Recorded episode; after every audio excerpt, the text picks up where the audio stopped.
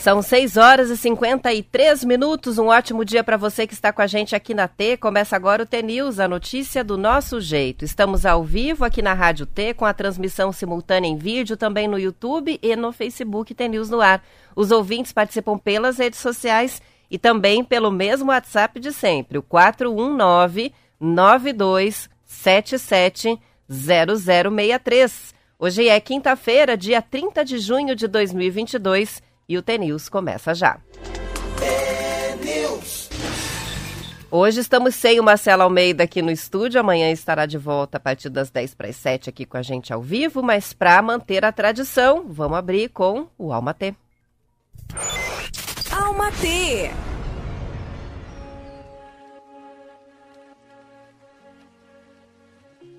Desejo que tenhamos coragem e liberdade para ser o que somos sem temer retaliações. Que possamos fazer mais, mais do que amamos. Que possamos fazer mais, mais de tudo que nos faz feliz. Que tenhamos tempo, tempo para observar e agradecer. A vida está sempre nos contemplando com pequenos milagres, mas estamos quase sempre ocupados demais para perceber o piloto automático que tem guiado a nossa caminhada. Tem pressa, mas não sabe exatamente onde quer chegar. Que sejamos gentis, gentis com as pessoas e com nós mesmos durante o caminho. Que sejamos felizes, felizes com o que temos. Que a ideia do amanhã nos traga esperança. Que a lembrança do ontem nos encha de gratidão. E que a certeza de hoje nos inspire e estarmos presentes, que nos inspire a estarmos presentes, conscientes e dispostos a entregar o nosso melhor. Vandiluz. São 6 horas e 55 minutos e já chegam participações dos ouvintes. E o assunto das participações é o tempo. A gente tem o Roniel que mandou até foto já de Guarapuava com a grama congelada. Hoje amanheceu geando na cidade, ele está nos informando. Tem foto do amanhecer lindíssimo em Campo Mourão, enviada pelo Ademir e a Bia. Ah, só não sei ali se é um IP roxo ou se é uma cerejeira na foto. Mas tá a coisa mais linda a paisagem. Daqui a pouco a gente coloca lá no nosso Instagram, nos stories, essas imagens. Os ouvintes podem ir participando, mandando imagens, mandando notícias sobre o tempo na sua região. E eu vou para a previsão do CIMEPAR. Tempo e temperatura. O destaque hoje são as baixas temperaturas do amanhecer, com a possibilidade de geadas principalmente entre o sudoeste, centro-sul e Campos Gerais. Ao longo da manhã e tarde, o sol predomina, contribuindo para a elevação das temperaturas e a diminuição dos índices de umidade relativa do ar, que ficam mais baixos, principalmente no interior do Paraná. Nas praias, as temperaturas não variam muito durante o dia. A gente tinha uma previsão de mínima de 9 graus em Curitiba hoje, mas o CIMEPAR já é, passou a, a, a, reconhecer aí 6 graus de mínima. No meu celular, no aplicativo, dizia 3 graus agora de manhã. Tá muito frio. A, aqui na capital, a temperatura hoje vai chegar a 21 graus, então a gente vai ter uma grande amplitude térmica, né? Com a mínima de 6 e a máxima de 21 de acordo com o CIMEPAR. No litoral, amanheceu com 16 graus, região de Paranaguá vai ter máxima de 21, então não varia tanto a temperatura. Em Ponta Grossa está mais frio, a mínima foi de 5 graus de acordo com o CIMEPAR. Com o sol à tarde, as temperaturas também se elevam na região dos Campos Gerais e a máxima deve chegar a 22. Região de Telemaco Borba, mínima de 8, máxima de 23 graus hoje, com o sol durante todo o dia. Lá no norte do estado, Londrina tem mínima de 12, máxima de 26 graus. Friozinho também, né? Para a região norte do Paraná, uma mínima de 12. Mas com o sol vai subindo a temperatura e faz calor também Apucarana, com a máxima de 25, Maringá 26 e Paranavaí até um pouquinho mais, 27 graus. Em Campo Mourão, hoje a temperatura mínima prevista era de 11 graus, a máxima 25, também uma quinta-feira ensolarada, assim como o Moarama, onde a temperatura máxima chega a 27. Em Cascavel, mínima de 11, máxima de 26 graus, 23 graus, aliás, não faz tanto calor assim. Com o sol predominando hoje, pouca nebulosidade, Foz do Iguaçu com o tempo bem parecido e a mesma máxima. Lá para baixo no mapa, Francisco Beltrão hoje teve mínima de 6, a máxima chega a 21 graus. Mesma temperatura prevista, como máxima para Pato Branco, dia de sol. Guarapuava, mínima de 6, máxima de 20 graus. Em União da Vitória, bem no sul do estado, a mínima prevista era de 2 graus. E aí havia a previsão de geada já de acordo com o CIMEPAR. A temperatura também sobe é, na região de União da Vitória, vai a 21 graus, de acordo com o CIMEPAR. Amanhã, a massa de ar mais estável continua predominando no Paraná e, com isso, a gente não deve ter ocorrências de chuva, mas o frio começa a perder força, fazendo com que as temperaturas mínimas sejam um pouquinho mais elevadas em relação ao dia de hoje, mas ainda com a previsão de geadas no centro-sul paranaense. No decorrer do dia, o sol predomina e favorece também a elevação das temperaturas. No litoral, a nebulosidade fica mais presente amanhã em função da circulação dos ventos oceânicos. Então, para essa sexta-feira, a previsão é parecida, um aumento um pouquinho mais da nebulosidade na região leste, também no litoral do Paraná, com as mínimas um pouco mais amenas. Hoje foi o dia mais frio, amanhã vai ser um pouquinho mais tranquilo. Só que as máximas amanhã em algumas regiões não sobem tanto por causa da nebulosidade, como é o caso de Curitiba e também do litoral do estado. Só reforçando, essa é a previsão divulgada no site do Sistema de Tecnologia e Monitoramento Ambiental do Paraná, o CIMEPAR.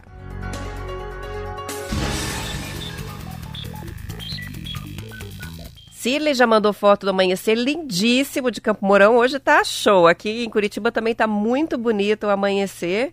Ah, ela escreveu aqui pra gente, hoje está essa lindeza gelada, porque tá fazendo frio. Sueli de Capanema, lindos ipês em Capanema, os ipês roxos, né? Um pouco antes do tempo é, mais lindos, estamos com 7 graus em Capanema, conta a Sueli que enviou foto. Vai ficar bonita a galeria de hoje, hein? No nosso Instagram. Tem participação chegando aqui também da Veridiana, com o amanhecer muito colorido em Ponta Grossa, 4 graus, que frio! E ela está aqui compartilhando, a, a Veridiana, algumas fotos, né? É, que saíram ontem no nosso Instagram. Eu aproveito para fazer o convite, então, tanto no Insta quanto no Facebook. É, ficaram prontas as fotos do lançamento do livro da Vandiluz, A Metamorfose é Irreversível, e muitos ouvintes participaram do lançamento estão lá nos registros. Então, se você participou e ainda não conferiu, vai lá no Instagram, nos stories tem o um link para a galeria do Face, e no próprio Facebook a gente compartilhou também esse álbum com várias fotos. Alguns ouvintes é, já viram e a Veridiana já mandou, inclusive, os prints das fotos dela. Coisa mais linda, a filhinha dela participou. E foi muito show. São sete horas e um minuto. Tem mais fotos chegando aqui. É do Carlos Soares, do Amanhecer. Ah, ele que está em Curitiba e diz que está em sintonia com a gente todos os dias. E com relação à foto que eu recebi antes do Ademir e da Bia, é um IP roxo mesmo, é que por causa da iluminação o tronco aparecia é, bem escuro e daí fiquei na dúvida aqui se era um IP ou se era uma cerejeira, mas é um IP. Tá bonito demais, as cerejeiras também já estão florescendo, Curitiba tem várias ruas é, com cerejeiras e está ficando bem bonito. As flores de inverno são incríveis, né? É, para mim, que não gosto do frio, o que compensa aí no inverno é a paisagem natural do inverno. Vão mandando as fotos, eu vou registrando e agora vamos um pouco as notícias aqui. Foi adiado para hoje o início da votação no Senado da PEC, da proposta de emenda constitucional, que tem impacto previsto de quase 39 bilhões de reais, além do teto de gastos do governo federal. Entre outras medidas, essa PEC prevê o pagamento de um voucher de mil reais aos caminhoneiros autônomos uma ajuda de custo aí, e a ampliação de benefícios com o auxílio, como o auxílio gás e também o auxílio Brasil.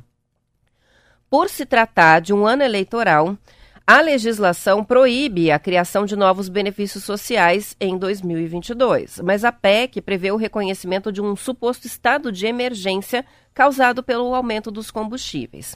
Especialistas ouvidos pela BBC Brasil afirmaram que essa PEC é uma forma, assim, de evitar a proibição prevista na lei eleitoral, né? É um drible aí na lei eleitoral.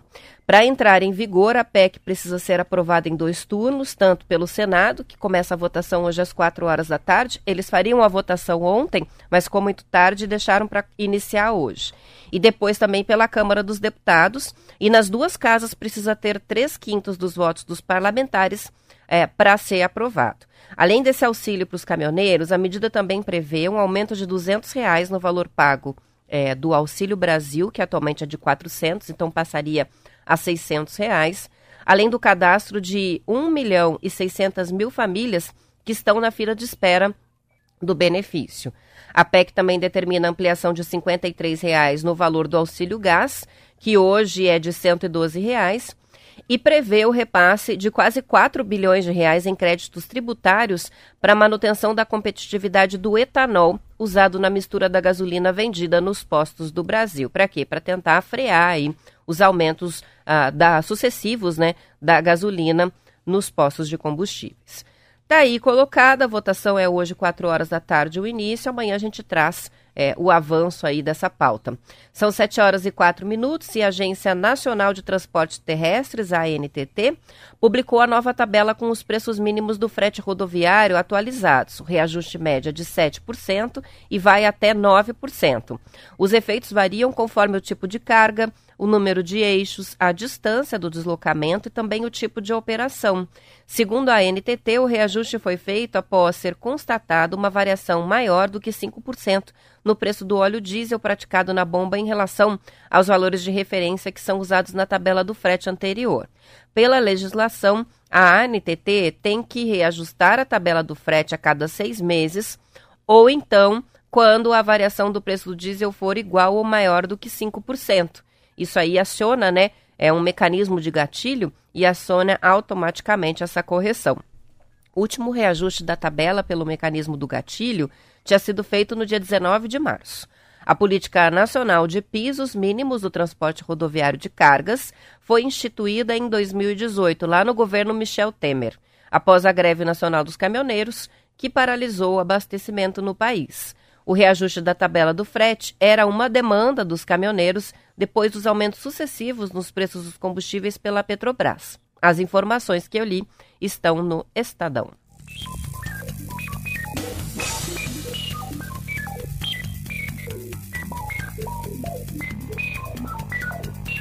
São 7 horas e 5 minutos. O governo federal lançou ontem o Plano Safra é, 2022-2023 e vai disponibilizar um total de 340 bilhões de reais em financiamentos para apoiar a produção agropecuária nacional, isso até junho do próximo ano. O valor, segundo o Ministério da Agricultura, representa um aumento de 36% em relação ao plano safra, ah, anterior, que disponibilizou 251 bilhões de reais aos produtores rurais brasileiros. Do total de recursos, é, 246 bi são destinados ao custeio e comercialização. A alta nessa fatia é de 39%. Outros 94 bilhões vão ser investidos, né? vão, vão para investimentos. E aí o aumento é de 29%. O novo Plano Safra também aumentou de 50% para 70% a possibilidade do uso dos recursos das letras de crédito do agronegócio.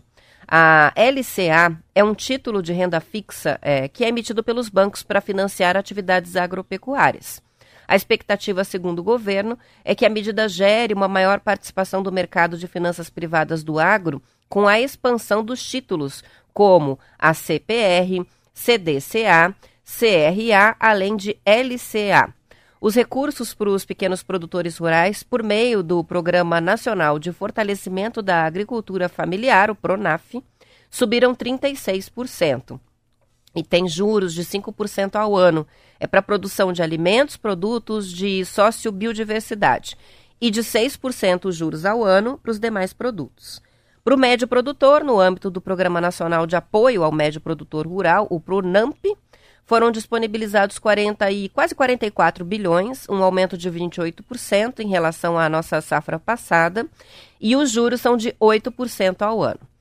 Os recursos disponibilizados no âmbito do Pronaf e também do Pronamp são integralmente com taxas de juros controladas. Para os demais produtores e cooperativas, o total disponibilizado é de 243 bilhões, com as taxas de juros de 12% ao ano.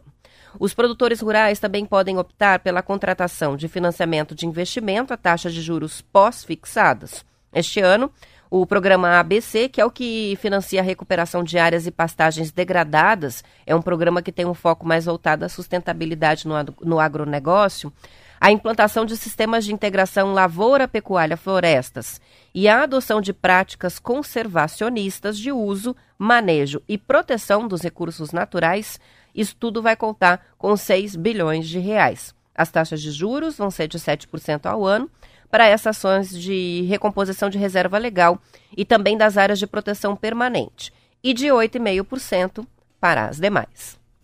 Aos produtores rurais que nos acompanham aqui, quem quiser link dessa matéria, é, que é uma matéria bem extensa, né, porque é todo o programa que foi o, todo o plano safra, né, que foi divulgado ontem pelo governo federal, manda uma mensagem para cá pelo WhatsApp que eu envio o link da Agência Brasil que detalha ponto a ponto esse plano.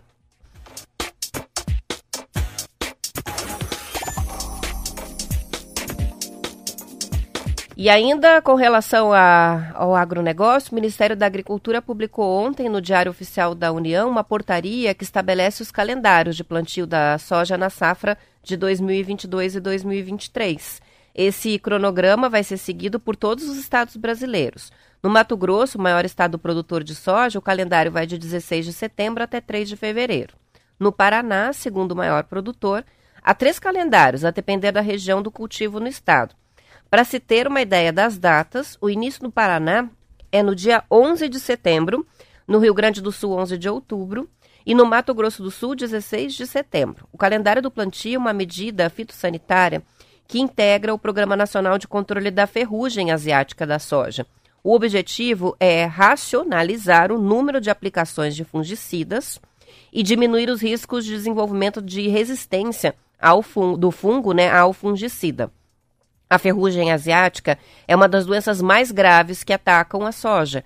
Os agricultores do Brasil, que é o maior produtor exportador de soja do planeta, devem ampliar a área de plantio é, em torno de 3% para essa safra.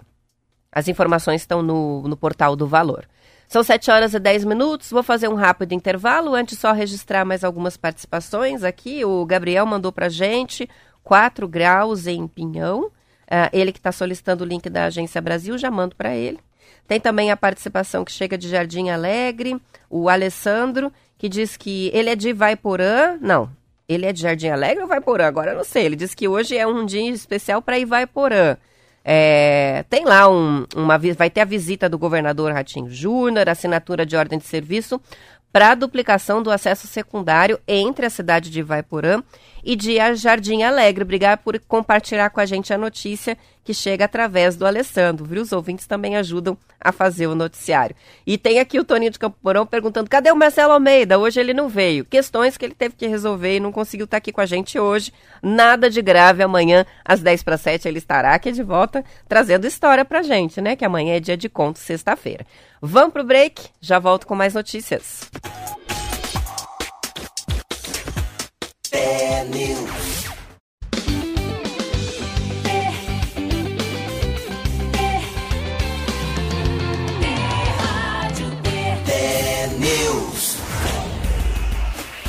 São 7 horas e 15 minutos. O Jabuti Faceiro de Ubiratã está participando com a gente para dizer que o tempo está firme. Hoje, 6 graus na cidade, está frio. Tem também participação do Claudomiro, que é de Iretama e está nos ouvindo. Vamos dar uma passada aqui pela transmissão no Facebook da Rádio T. Um bom dia para Maria Roseli, o Tadeu, o Genival, a Silvana Fernandes de Andirá, o Gustavo Biadi o Adilson, que está participando também pela transmissão.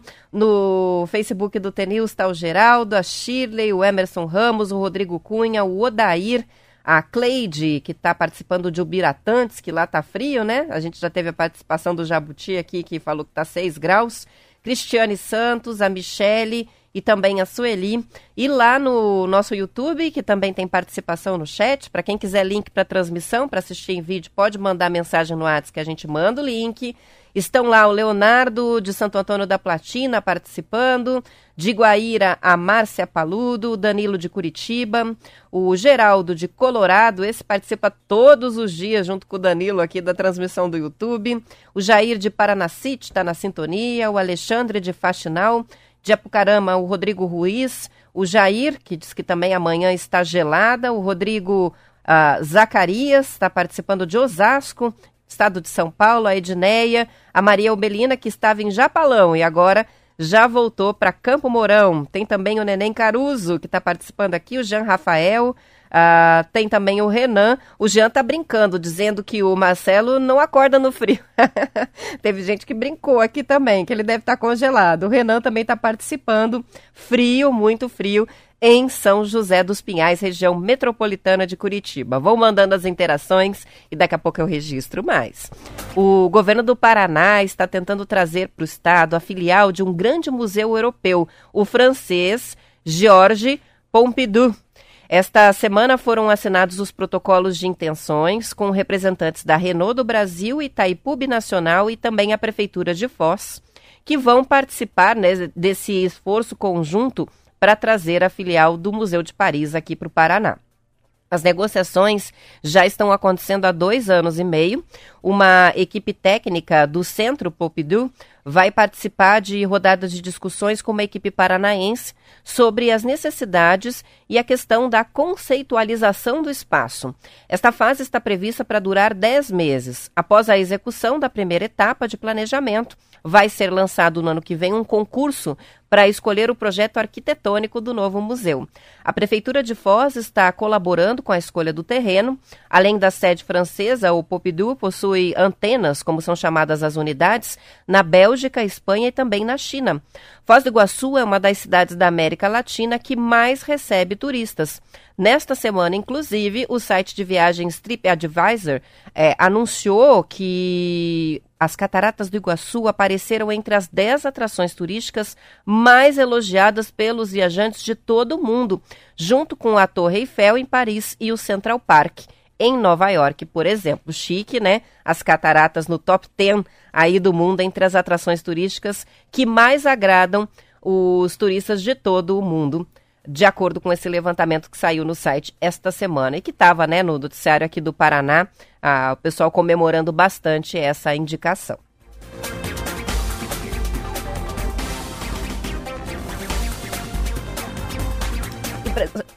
Opa! Empresas do Paraná que quiserem ajudar na inclusão de adolescentes e jovens no mercado de trabalho podem participar do programa Cartão Futuro. O Cartão Futuro é um programa do governo do estado de apoio à iniciação profissional dos jovens que têm entre 14 e 21 anos. Um dos objetivos é incentivar as micro e pequenas empresas a fazer a contratação dos aprendizes. Nesses casos, o governo do estado subsidia parte dos vencimentos com recursos do Fundo da Infância e Adolescência e também do Fundo Estadual de Combate à Pobreza. A administração estadual também estipula as grandes empresas a abrir oportunidades para os jovens aprendizes. Segundo o secretário de Estado da Justiça, Família e Trabalho, Rogério Carboni, a ação garante dignidade uma parceria da a uma parcela né, da população que tem necessidade financeira, mas também que precisa da inclusão social. São repassados para as empresas participantes 300 reais por mês para cada jovem contratado e 450 reais se for pessoa com deficiência ou egresso do sistema socioeducacional. O cartão Futuro é voltado exclusivamente para membros de famílias com renda mensal per capita de até meio salário mínimo. Os jovens devem estar estudando. As empresas que desejam participar do programa podem buscar os canais do governo na internet uh, ou irem direto nas agências do trabalhador em todo o Paraná. O site do programa é cartãofuturo.pr.gov.br. Então, só repetindo, para as empresas que vão aderir, e você que está nos ouvindo aí, que tem empresa interesse em contratar jovens para receber, inclusive, esse apoio do governo, 300 reais por jovem, é, contratado e 450 reais se esse jovem for uma pessoa com deficiência ou tiver saído do sistema socioeducacional para ajudar na reinclusão, né, na reinserção desse jovem uh, no mercado de trabalho. O, vou repetir o site cartãofuturo.pr.gov.br.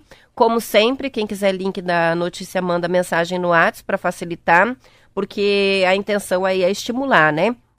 As empresas a fazerem a contratação e participarem desse programa, que é um programa social para a inclusão dos jovens de 14 a 21 anos uh, de famílias carentes no mercado de trabalho.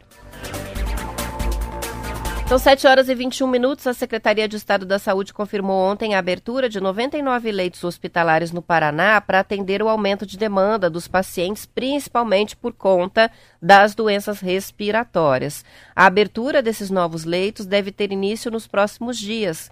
Desde o começo de junho, a rede hospitalar estadual reabriu 139 leitos, sendo 91 de UTI, 95 de UTI e 43 de enfermaria. Os novos leitos estão previstos para o Hospital Regional de Guarapuava, o Hospital de Reabilitação de Curitiba, o São Sebastião, lá na Lapa, o Hospital Universitário de Ponta Grossa e o Hospital Universitário de Cascavel.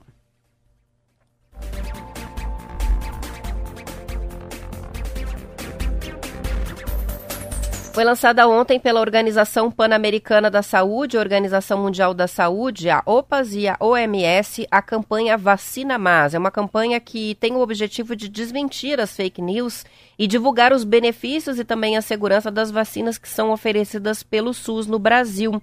Segundo a, a Organização Mundial da Saúde, não, o Conselho Nacional de Saúde, o Brasil é um dos poucos países que oferecem um extenso rol de vacinas gratuitas à população, com um Programa Nacional de Imunizações que disponibiliza anualmente cerca de 300 milhões de doses contra mais de 30 doenças em aproximadamente 38 mil pontos de vacinação espalhados por todo o território nacional.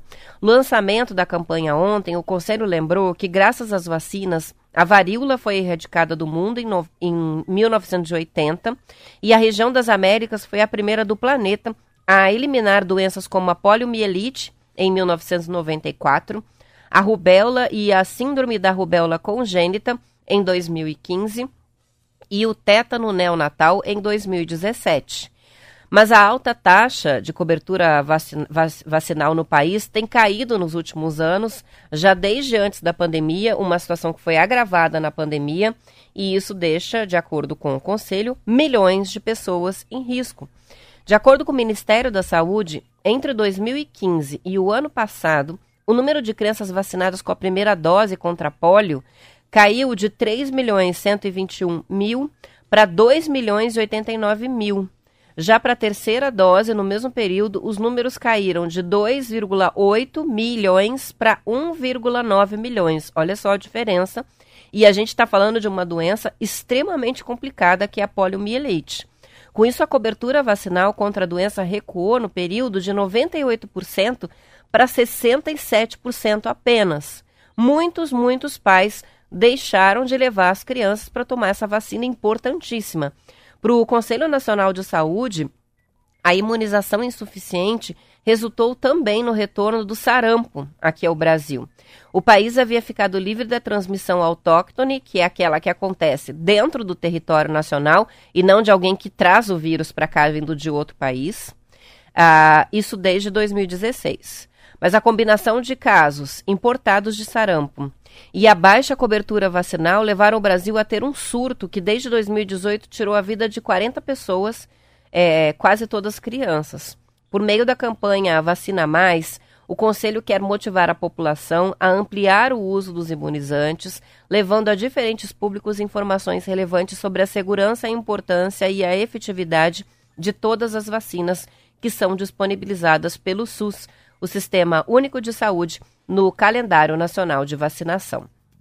Não é um mutirão, como se costuma fazer, é uma campanha com uma abordagem mais pedagógica, mas é mais uma ação aí para tentar fazer esse convencimento da população a voltar a levar as crianças, a próprio público adulto ir para conferir como é que está a sua vacinação, o seu a sua carteirinha de vacinação e fazer essa atualização importante, né? Como a gente até conversava ontem aqui no programa, a vacinação é uma questão é, coletiva, né? A pessoa que não se vacina deixa de se proteger contra as doenças uh, e, ao mesmo tempo, acaba trazendo de volta é, doenças que já estavam erradicadas. ah, que depois vão ser propagadas, vão ser transmitidas para outros pacientes. Então, ah, além de cuidar de si próprio, tomar as vacinas e estar com esse calendário em dia é um ato também é, de coletividade, de visão social, né?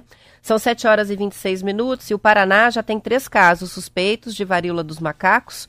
São três homens com idades entre 27 e 39 anos, moradores de Curitiba, Cascavel e Londrina.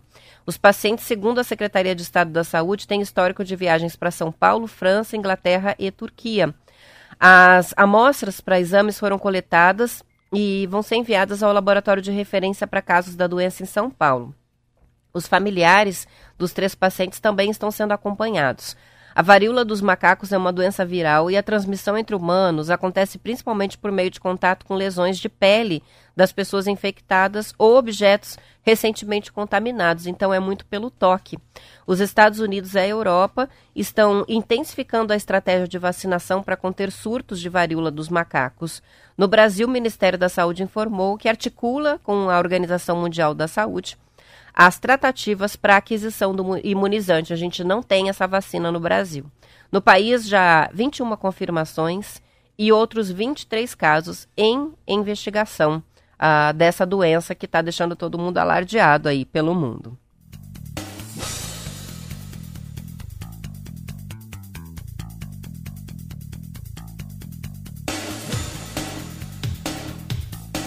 O Newton César Barbosa escreveu pra gente, disse que já que não ouviu hoje o Marcelo Leira Van de Luz, embora a gente tenha colocado um repeteco aí do Almatê, ele mandou a mensagem dele. Melhor aprender com os conselhos dos mais experientes do que com os nossos próprios erros. Verdade. Tem participação chegando aqui, vamos ver quem é que está mandando. Em Ponta Grossa, 3 graus, está gelado. Diz aqui o coronel, coronel Jorge Ivan, que nos ouve e manda inclusive uma foto do painel. Agora não sei se é um carro ou um caminhão pela altura aqui, mas acho que é um carro. O painel do carro registrando aqui 3 graus. Hoje estava assim o meu celular logo cedo. 3 graus. Muito, muito frio. Em Curitiba também.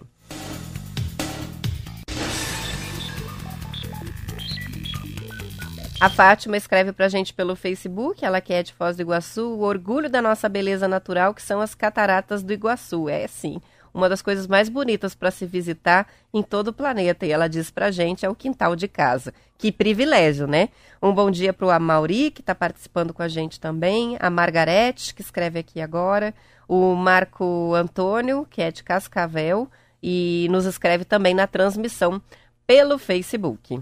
O Samuel de Faxinal está escrevendo para a gente aqui pelo YouTube, está acompanhando a transmissão em vídeo, assim como a Mauri, que também mandou a participação no chat.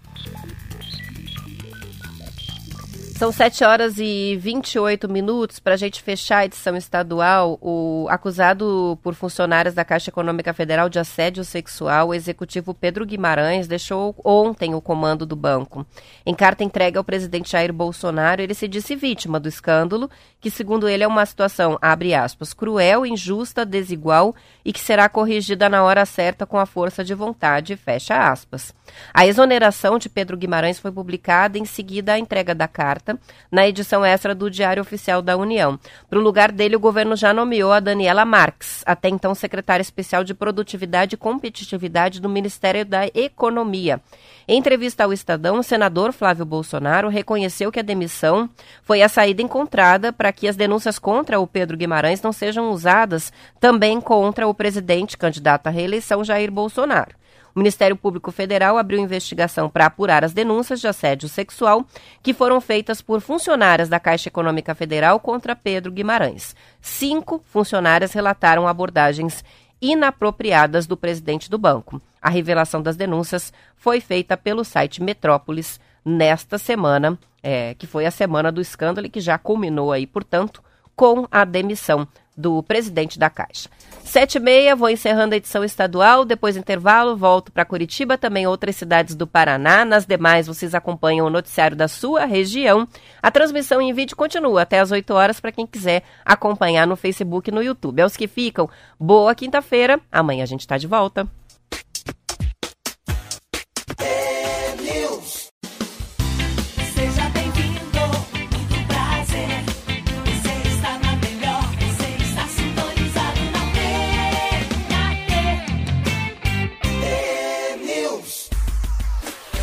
São 7 horas e 32 minutos. Com investimentos de 100 milhões de reais, a Audi reinaugurou ontem a linha de montagem de carros em São José dos Pinhais, no mesmo complexo em que a Volkswagen, dona da marca de luxo, produz o modelo T-Cross. A retomada acontece com o utilitário esportivo SUV Q3 e o hatch Q3 Sportback mas em forma de SKD, ou seja, uma semi-montagem com conjuntos que virão da fábrica do grupo na Hungria, sem a incorporação de peças locais. A informação está em reportagem do Estadão. O presidente da Audi do Brasil, Daniel Rojas, disse que é um sistema mais eficiente, tecnológico e que faz mais sentido para a produção em pequena escala, apenas para abastecer o mercado local. A linha vai ter capacidade de produzir 4 mil veículos por ano em dois turnos de trabalho. Para este ano estão previstas de 1.300 a 1.400 unidades em um turno. A partir do próximo ano, quando a produção deve ser alinha, é, ampliada, a linha deve operar com cerca de 200 funcionários e algumas contratações estão previstas, uma boa notícia. Segundo Rojas, os dois novos modelos serão montados com tecnologias inéditas no Brasil, com a tração integral chamada de 4, com dois T's, e a transmissão Tiptronic, de oito velocidades, que proporcionam trocas de marchas mais ágeis e também confortáveis. Os preços dos dois modelos não vão ser alterados por conta da produção local. Uma pena, né? A gente sempre imagina quando abre uma fábrica de alguma coisa qualquer na região que de alguma maneira a população é, daquela região vai ser beneficiada com preços mais em conta. Não é o caso. Vai seguir a tabela cobrada hoje das versões importadas. Olha lá os preços. O Q3, 316 mil reais. E o Q3 Sportback, 331 mil reais, preço de apartamento.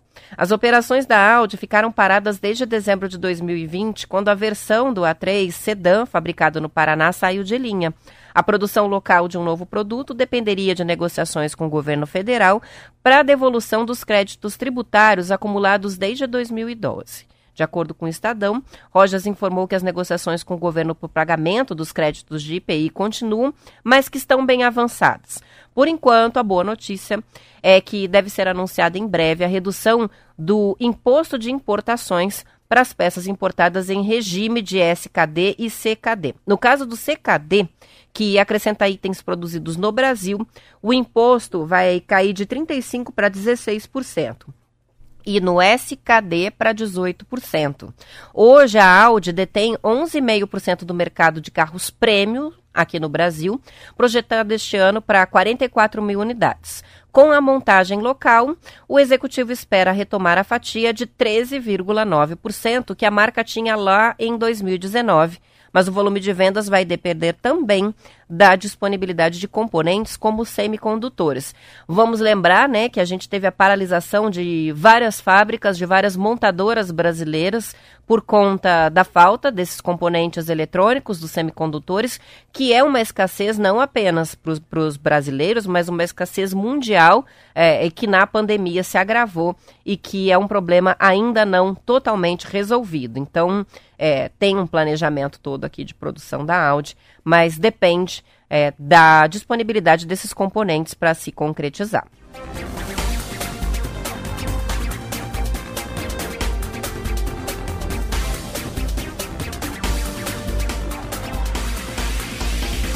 Carlos Soares, de Curitiba, tá mandando mais fotos pra gente do amanhecer. Ele que fotografou o Alto Maracanã logo cedo, bem no horário em que o sol começava a aparecer, o céu tava bem laranja.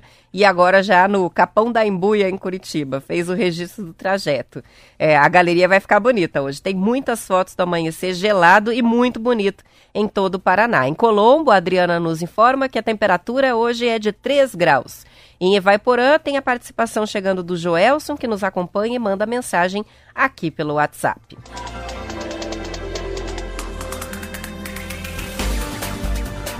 E a Luciana escreve, hoje é dia de conversa entre amigos no Museu Oscar Niemeyer. É verdade, a Luciana já leu o livro, será? Ela foi uma das ouvintes que veio buscar o livro aqui para participar. A escritora mineira Carla Madeira, autora do romance Tudo é Rio, participa hoje desse encontro que marca a volta do Conversa entre Amigos. O bate-papo entre autora e leitores no Museu Oscar Niemeyer está marcado para as 19 horas e vai ser conduzido pelo idealizador do projeto de incentivo à cultura, que é bem conhecido de vocês, é o nosso comentarista Marcelo Almeida. A Carla Madeira foi a mulher que mais vendeu livros de ficção nacional no ano passado. O sucesso valeu a indicação ao prêmio Faz a Diferença do jornal O Globo na categoria Literatura. Depois de vender em dois meses de 2022 o equivalente a 50% do total vendido no ano passado, Tudo é Rio alcançou a marca de 100 mil exemplares comercializados. A escritora ainda tem outros dois livros, Véspera, que foi lançado pela editora Record em 2021, e A Natureza da Mordida, que vai ser relançado até o fim deste ano. Ela está fazendo a revisão do livro para esse relançamento. Criada em 2004, o projeto Conversa entre Amigos tem o objetivo de estimular o hábito da leitura e formar uma rede de discussão literária. Já passaram por esse programa do Marcelo Almeida convidados internacionais como o autor Mia Couto, além de grandes nomes da literatura brasileira, como a Carola Saavedra, o Cristóvão Teza e o Miguel Sanches Neto. A programação de encontros literários, que foi interrompida durante a pandemia, agora é retomada com a presença da Carla Madeira. Tudo é Rio foi reeditado em 2021 a convite da vice-presidente da editora Record, Roberta Machado, que ficou apaixonada pelo livro e identificou na obra um livro viral e era mesmo, né? 100 mil exemplares vendidos, ela estava certa. Nascida em Belo Horizonte, a Carla Madeira, a autora, é formada em jornalismo e publicidade ela foi professora de redação publicitária na Universidade Federal de Minas Gerais e é sócia de diretor, é sócia e diretora de criação da agência Lápis Raro, uma agência que já tem 35 anos e cerca de 90 colaboradores. Hoje a Carla Madeira estará aqui em Curitiba e vai participar desse encontro lá no Mon. Alguns ouvintes também estarão lá e a gente vai se divertir. Vamos tirar foto, comer croissant e tomar café. Então, Está aí registrado, é o evento aberto ao público. É, Para quem quiser participar, Ainda dá tempo de fazer a reserva online. É, manda mensagem aqui para o WhatsApp que eu encaminho o contato para fazer a reserva de participação. A Arte Letra, né, a livraria Arte Letra, vai estar tá lá de plantão com alguns livros é, para venda, né, para quem for participar do encontro literário e quiser também comprar o livro da Carla Madeira é, por lá mesmo. São 7 horas e 39 minutos. A empresa que administra o Aeroporto Internacional Afonso Pena, em São José dos Pinhais, emitiu um alerta para que a população evite os balões. Ah, nesta semana, um balão foi recolhido depois de cair perto de uma das pistas de taxamento do aeroporto. Olha o perigo. Há um mês, outro balão caiu a pouco mais de 100 metros de uma cabeceira da pista. Quando ocorrem situações assim, as operações de pouso e decolagem são suspensas até que o perigo seja afastado. Então, gera um baita transtorno. O gerente de segurança operacional da CCR Aeroportos, Luiz Spanner, disse em entrevista ao G1 que, a partir do momento em que o avião sai da pista de pouso, ele entra na pista de taxamento e trafega até o pátio do estacionamento, onde ocorre o embarque ou desembarque de passageiros. Se um balão cai numa dessas pistas, é, e é, exista ali uma aeronave passando, o balão pode até ser sugado por uma turbina. Os aeroportos Afonso Pena e do Bacaxeri registraram 20 ocorrências de risco com balões só neste ano, 14 situações no Afonso Pena e 6 no Bacaxeri. De acordo com o CENIPA, que é o órgão oficial de investigação e prevenção de acidentes aéreos, os estados com mais ocorrências de risco com balões são Rio de Janeiro, São Paulo e depois o Paraná. O impacto de um balão de 50 quilos em uma aeronave grande, como as que usam né, o Afonso Pena, gera um impacto de mais ou menos 100 toneladas. Isso pode destruir uma aeronave dependendo de onde o balão pegar. Se o balão for puxado pela turbina, pode pegar fogo dentro do motor do avião.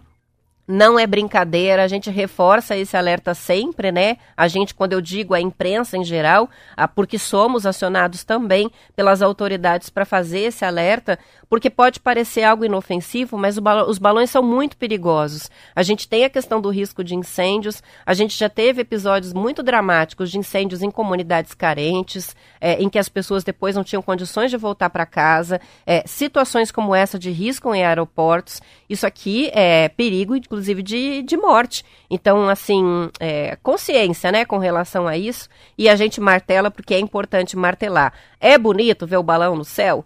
Nem tanto assim. O risco é muito grande, não vale a pena, é proibido e vamos lembrar também de um outro aspecto. Também pode provocar desastres ambientais. Se cai um balão numa área de proteção ambiental, já pensou? Pega fogo na floresta. Então, nada de balão, balão é proibido e tá o alerta aí também do risco que isso provoca próximo de regiões onde há aeroportos.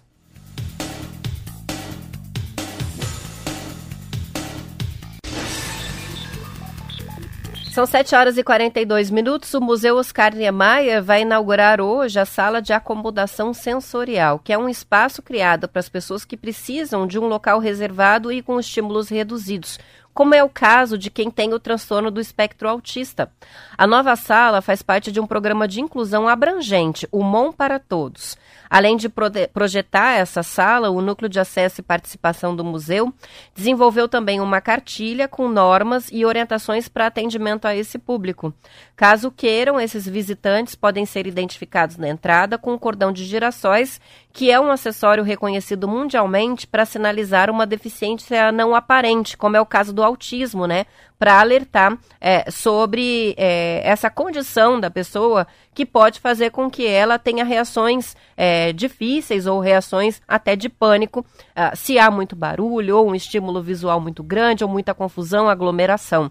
O que, que é o cordão de girassóis? É só um cordão como esses que a gente coloca de crachá, mas que é todo desenhadinho com as flores. E ele sinaliza que a pessoa tem uma deficiência não aparente.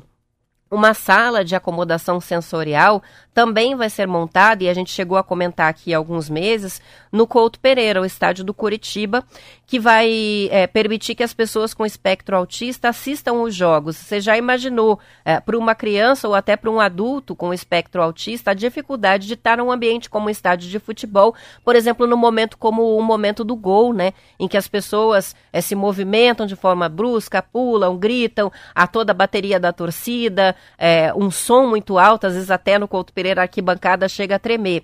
Então, essa sala faz a proteção acústica para que pela janela a pessoa com espectro autista assista aos jogos é, com um fone de ouvido que faz a proteção, né? Então assiste a, a, narração do jogo, mas não tem contato com aquela barulheira que pode causar é, pânico. E, e ali fica em segurança, né? É uma sala que ainda está sendo projetada, né? A, a, o desenho já está pronto e é bem interessante. Mas basicamente é isso. Ela fica num dos camarotes, é, num lugar privilegiado para assistir a partida. Os familiares podem assistir junto com a pessoa ali dentro. E aí se protege dos estímulos que possam tornar a experiência traumática. As crianças e também os adultos, os autistas, é, nem sempre, mas podem apresentar hipersensibilidade sensorial e isso causa um desconforto muito grande com estímulos do ambiente, principalmente os estímulos sonoros. Ruídos, são fortes, uh, chegam a causar o pânico em alguns casos. Essa hipersensibilidade sensorial também pode afetar outros sentidos, não é só o barulho.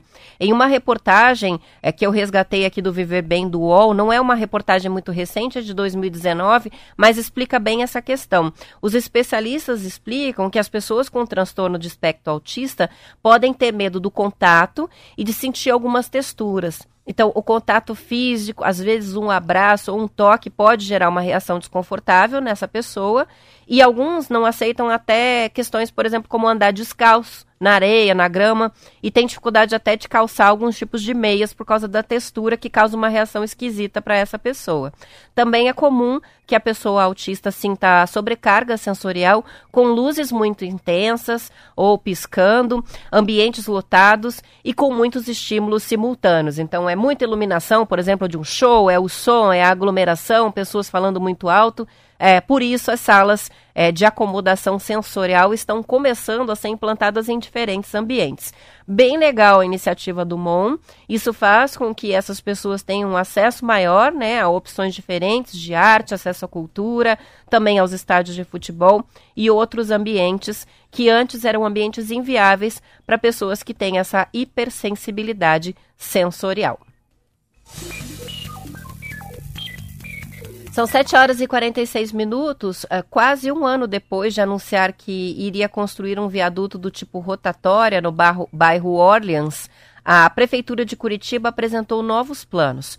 A proposta anterior teve o andamento suspenso por causa de exigências de nova concessão das rodovias que cortam o Paraná e que inclui ali a BR-277, que agora está sob a responsabilidade da Agência Nacional de Transportes Terrestres. O projeto era fazer um viaduto que iria funcionar como uma rotatória estendida e elevada para a ligação dos dois lados da rodovia sem interrupções. A alternativa proposta esta semana é mais simples. Segundo o presidente do IPUC, Luiz Fernando Jamur, será mantido o viaduto existente e construído outro viaduto em paralelo. No sentido Santa Felicidade, o binário vai ser formado pelas ruas Professor João Falars e depois a Avenida Vereador Toaldo Túlio, passando sobre a BR no viaduto que já existe ali. No sentido oposto, o trajeto do binário vai ser pela Monsenhor Boleslau Falars, passando pelo novo viaduto que vai ser construído e seguindo uma diretriz viária que vai ser aberta até o encontro com a Bernardino e a Tauro, resolvendo aí um gargalo de trânsito é, de muitos anos, que tem é, se agravado né, com o passar do tempo por conta do crescimento né, do, dos bairros na região ali do Orleans, a próprio Campo Comprido, né, com população que aumenta na medida em que sobem os prédios bem altos naquela região também do Ecoville. São 7 horas e 48 minutos. Vamos para o intervalo, já volto com mais notícias.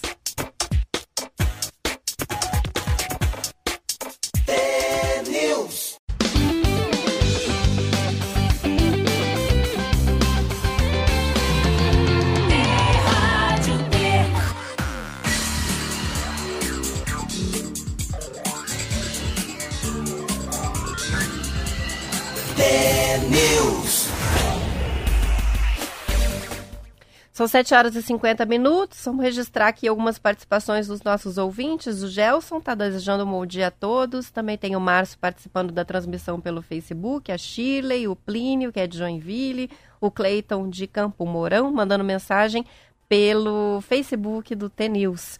Também participação que chega aqui pelo WhatsApp. Vamos ver quais são. O Pedro Ronque, que é o 20 de Maringá, diz que o dia tá lindo por lá e mandou fotos aqui dos IPs. A principal via da Avenida Colombo, que tem IPs, coisa mais linda a imagem mandada pelo, enviada pelo Pedro. É, eu adoro, né? Adoro os IPs roxos, adoro esse paisagismo com flores é, e principalmente as flores de inverno que são muito bonitas. Tem participação também do Marcelo de Atibaia, o Haroldo Pires de Quatro Barras, que vai participar hoje do evento no Mon com a Carla Mandeira, está perguntando se precisa levar o livro junto. Não precisa, mas é uma boa, porque ela vai estar tá lá à disposição para quem quiser ganhar uma dedicatória da autor, que é uma coisa muito chique. Então, se quiser tentar a dedicatória, vamos levar os livros para lá. O meu, com certeza, eu vou levar. São 7 horas e 51 minutos. O presidente do Coritiba, Renato Folador, que foi vítima da Covid-19, vai dar nome a um novo setor no estádio Couto Pereira. A homenagem foi aprovada nesta semana pelo Conselho Deliberativo do clube, segundo notícia divulgada pelo site Coxanautas. O falador foi eleito presidente do Coritiba para o triênio 2020-2022, mas faleceu em decorrência da Covid aos 67 anos em julho do ano passado. Ele era filho do jogador Renatinho, que foi ídolo do Coxa na década de 50.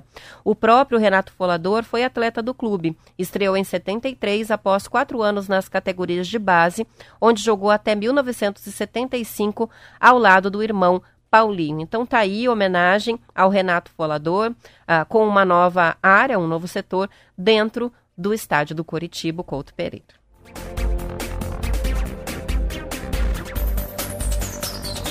Mais uma festa tradicional de Curitiba volta a acontecer depois do intervalo imposto pela pandemia. No próximo fim de semana, dias 2, 3 de julho, a Igreja Ortodoxa Antioquina de São Jorge, no bairro Messês, vai fazer a tradicional festa julina. Nesta festa são servidos pratos árabes, quibe, shawarma de frango, falafel, que é aquele bolinho delicioso de grão de bico, esfirra, doces tradicionais, ah, o namura, que é o bolinho de manteiga e semolina, os biscoitos, né, árabes, enfim. Não preciso nem falar, né? Porque a gastronomia árabe é boa demais. A comunidade da Igreja Ortodoxa de São Jorge é formada por árabes de vários países, a maioria de origem síria e também libanesa, mas também há jordanianos, palestinos e pessoas das mais diversas ascendências. Os preparativos para a festa envolveram mais de 100 pessoas durante essa semana. Para satisfazer a fome do público, eles vão usar mais de 200 quilos de trigo para quibe e muitos temperos árabes. Só para o shawarma de frango são usados mais de 20 temperos, de acordo com o jornal Plural. O, antes da abertura da festa no domingo, às 10h30 da manhã, o, vai ser rezada uma missa em português para explicar a história da arquitetura bizantina da igreja. Parte da liturgia vai ser realizada em árabe. Então, para quem ainda não tem programa para o final de semana, a partir das 10h30 da manhã, abertura da festa no domingo. Ah, quem precisar de link, manda mensagem para poder saber mais detalhes sobre essa festa tradicional da Igreja Ortodoxa Antioquina de São Jorge, no bairro Mercês. Festa julina com comida árabe, que tal? São 7 horas e 53 minutos e tem um paranaense entre os três melhores baristas do Brasil. O Vitor Coelho, do Manana Cafés de Curitiba, pegou o terceiro lugar no Campeonato Brasileiro de Baristas 2022, que aconteceu nesta semana em São Paulo. O primeiro lugar ficou com o paulista, paulista Boran e o segundo lugar com Hugo Silva, também de São Paulo. O campeonato é organizado pela Associação Brasileira de Cafés Especiais, em parceria com a Agência Brasileira de Promoção de Exportações e Investimentos. Em uma apresentação é, que teve no máximo 15 minutos, os competidores tiveram que apresentar aos juízes quatro expressos, quatro bebidas com leite vaporizado e quatro bebidas de assinatura. A análise leva em consideração critérios como o sabor, a qualidade e persistência do, da crema, que é no, no expresso ali, a harmonia entre o café e o leite, a criatividade e manipulação profissional dos ingredientes, do moinho e da máquina de expresso. O vencedor usou um café com baixo teor de cafeína que é uma tendência no mercado, de acordo com a revista Expresso. O Manana Café, onde trabalha o barista Vitor Coelho, está instalado no centro de Curitiba e fica na rua Hermelino de Leão.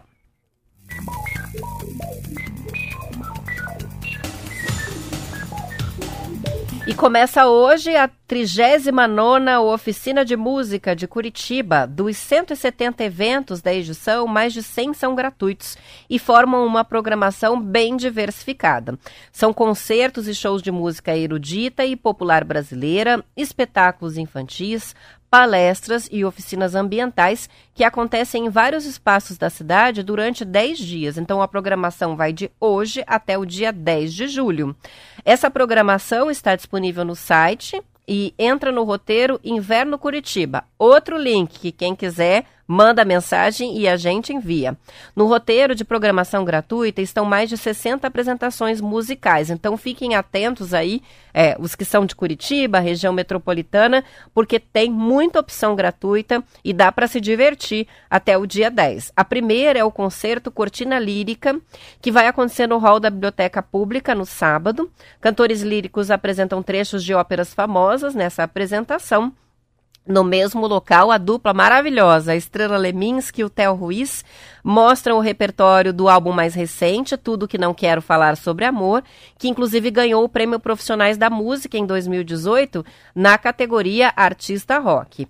Também são todos gratuitos os espetáculos programados para o Teatro Cleon Jacques, no Memorial Paranista do Parque São Lourenço. O Memorial de Curitiba, no Largo da Ordem, é outro palco de apresentações gratuitas. Do centro aos bairros, a oficina de música também chega ao Teatro da Vila, na cidade industrial de Curitiba.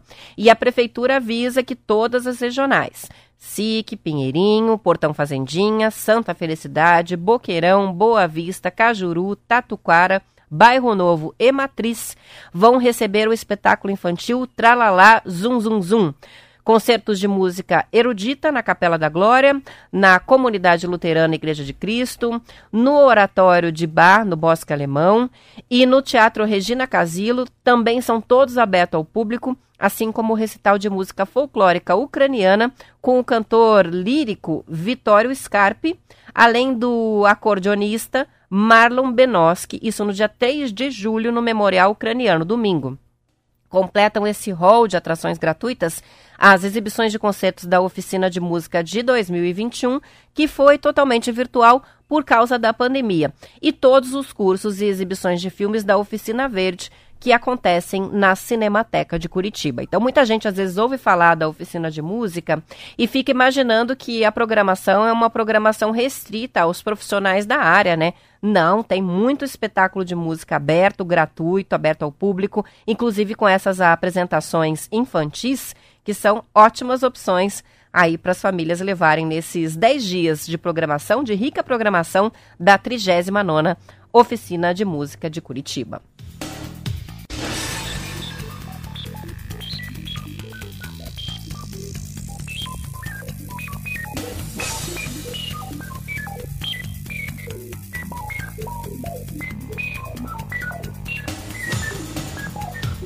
São 7 horas e 58 minutos. Tem gente participando mais aqui. A Juliane, que está querendo o link da festa árabe. Daqui a pouquinho a gente manda. Tem também participação que chega do Adilson Colasso. Quem está nos ouvindo também é o Preto de Londres, que manda mensagem agora o Coube de São José dos Pinhais, que também se interessou pela festa árabe, festa julina árabe. Daqui a pouquinho a gente organiza tudo aqui e manda os links para todos que querem participar das programações citadas no programa. Eu vou encerrando, lembrando que a gente uh, tem disponível no nosso YouTube todos os episódios do TNews, Alma T, os contos do Marcelo Almeida, para quem quiser ouvir. E estamos nas redes sociais, hoje está especial ali no Instagram e no Facebook, a galeria de fotos do lançamento do livro da Van de Luz.